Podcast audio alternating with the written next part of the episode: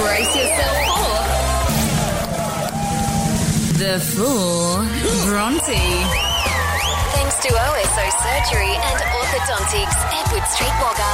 I am uh, handballing the full Bronte over to my wonderful counterpart for a bit of a full Sam today. Well done, Bronte, with that uh, segue. Thank you so much. I will hopefully uh, kick it straight through the sticks for you. Nice.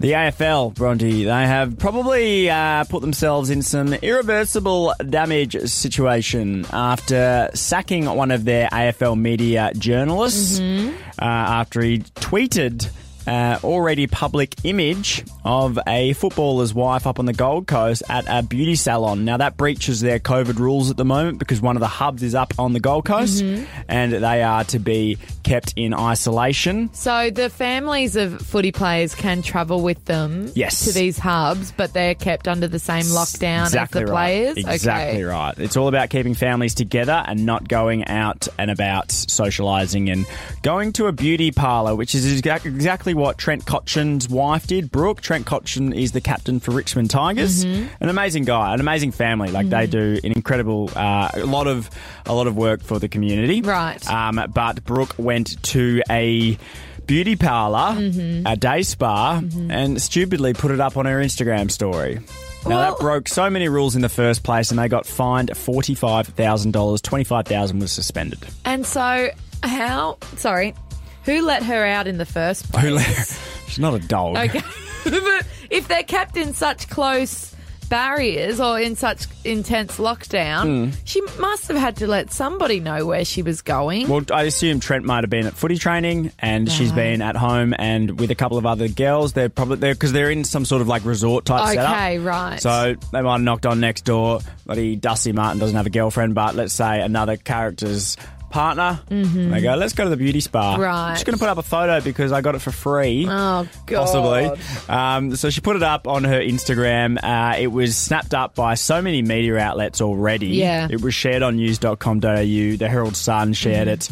Uh, but one journalist who works for the AFL media team also tweeted the image out. It was quickly deleted from Brooks' account, also deleted from this journalist's account. His name is Mitch Cleary. He's an amazing journo. He's not one of those sensationalism type characters. He's not a mean character. He's actually really, really good at his job. Yep. Uh, but unfortunately, AFL, once getting their hands on this, decided to temporarily suspend his work. Him, Yes. even though she did something Yes. wrong. They asked him to stand down. And it did not go down well with anyone. The whole of the journalism department on every other media outlet got behind him and said, AFL, this is a joke. Yeah. If AFL media are working so hard to keep their Mm. department separate from the AFL itself, they haven't done a very good job here. Um, now, Brooke even came out, Brooke Cochin, uh, Trent's wife, came out and said, did not want any of this to happen. Mitch shouldn't lose his job for Mm-hmm. No. this. I stuffed up in the first place. Journalist is doing a journalist job. Yep. It's since come out that the AFL uh, had some rules in place with COVID protocols that they would not name and shame. The AFL media department could not name and shame any uh, players or players' uh, partners Breached. if they breach those rules. But it Hmm. is interesting, though, that it was already public made by Yeah, Brooke in the first exactly. place and public by all the other media outlets. So since that has come out, the statement, Mitch has come out and apologised and said, I stuffed up, Oh. which is a big, big. Oh, that would have gone down with vinegar, I imagine. It's al- it almost the statement almost felt like it was written by the AFL. yeah, of course. That'd be a tough thing He's for come a out journo and to said, "I admit. Oh. broke our protocol. Um, we weren't supposed to name and shame, and I did that. I apologise to everyone involved." But it has left some irreversible damage to the AFL media's reputation already. They should Hmm. have been able to use a bit of common sense initially and gone, hey, it was already public. We'll let this one off the hook. Rules are there, right? Yeah. Rules, I understand why they're there in terms of journalistic integrity. Yes, yes. But if it was already made public, you should only just really get a slap on the wrist. They shouldn't stand him Absolutely. down for that. No. No one else has broken the rules yet. He was the first one to do it, unfortunately.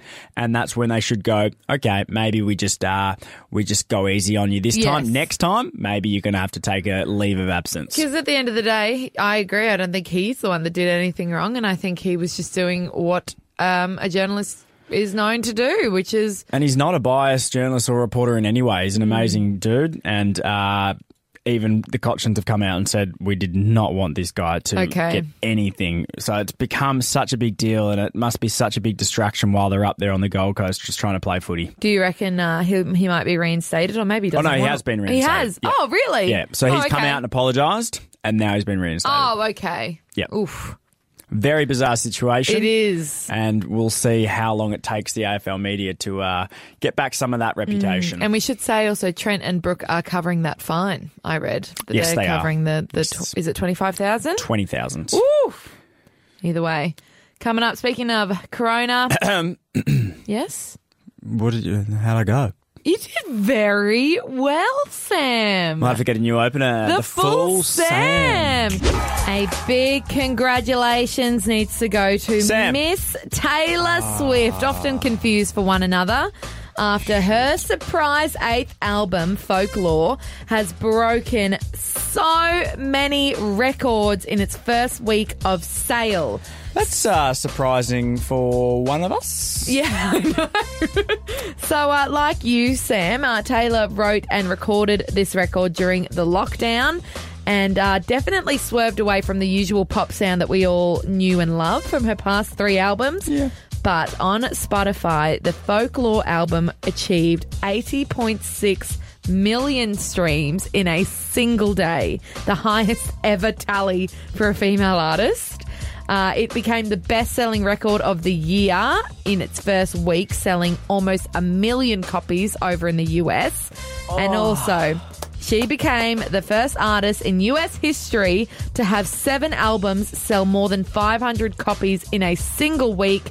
The first female artist to have seven albums debut at number one. Well done, Taylor Swift. Oh, I thought you didn't do a clap thing. I can't find the clap. it's on the right side. um, I'm fist pumping right now, Bronte. Yes, you are a massive, massive fan. It's a win for the little guy.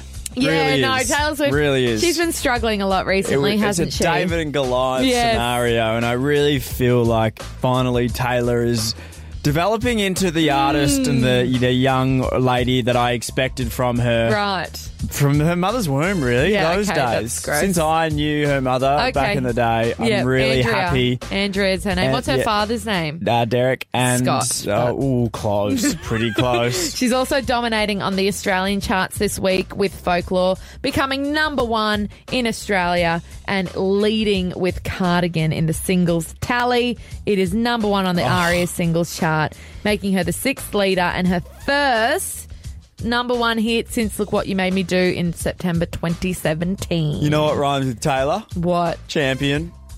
Okay, we're gonna play So happy. um arguably so one of her happy. best songs from folklore. Oh, arguably, it is the best song. The best collab, it is her one with Bon Iver. It is Exile. Coming up after this, we'll be chatting with Charlie Robinson about World Breastfeeding Week. It's a, it's a stripped back Boniver, by the way. Amazing. Mm-hmm. Enjoy. Really, just close your eyes, driving or not, just This relax. is Exile from Folklore. I can see you standing, honey. The catch up with Bronte and Sam, preparing for landing. Want more? Head to Hit Riverina on Facebook or Instagram. Five, four, three, two, one. Bronte and Sam on the Riverinas Hit 93.1.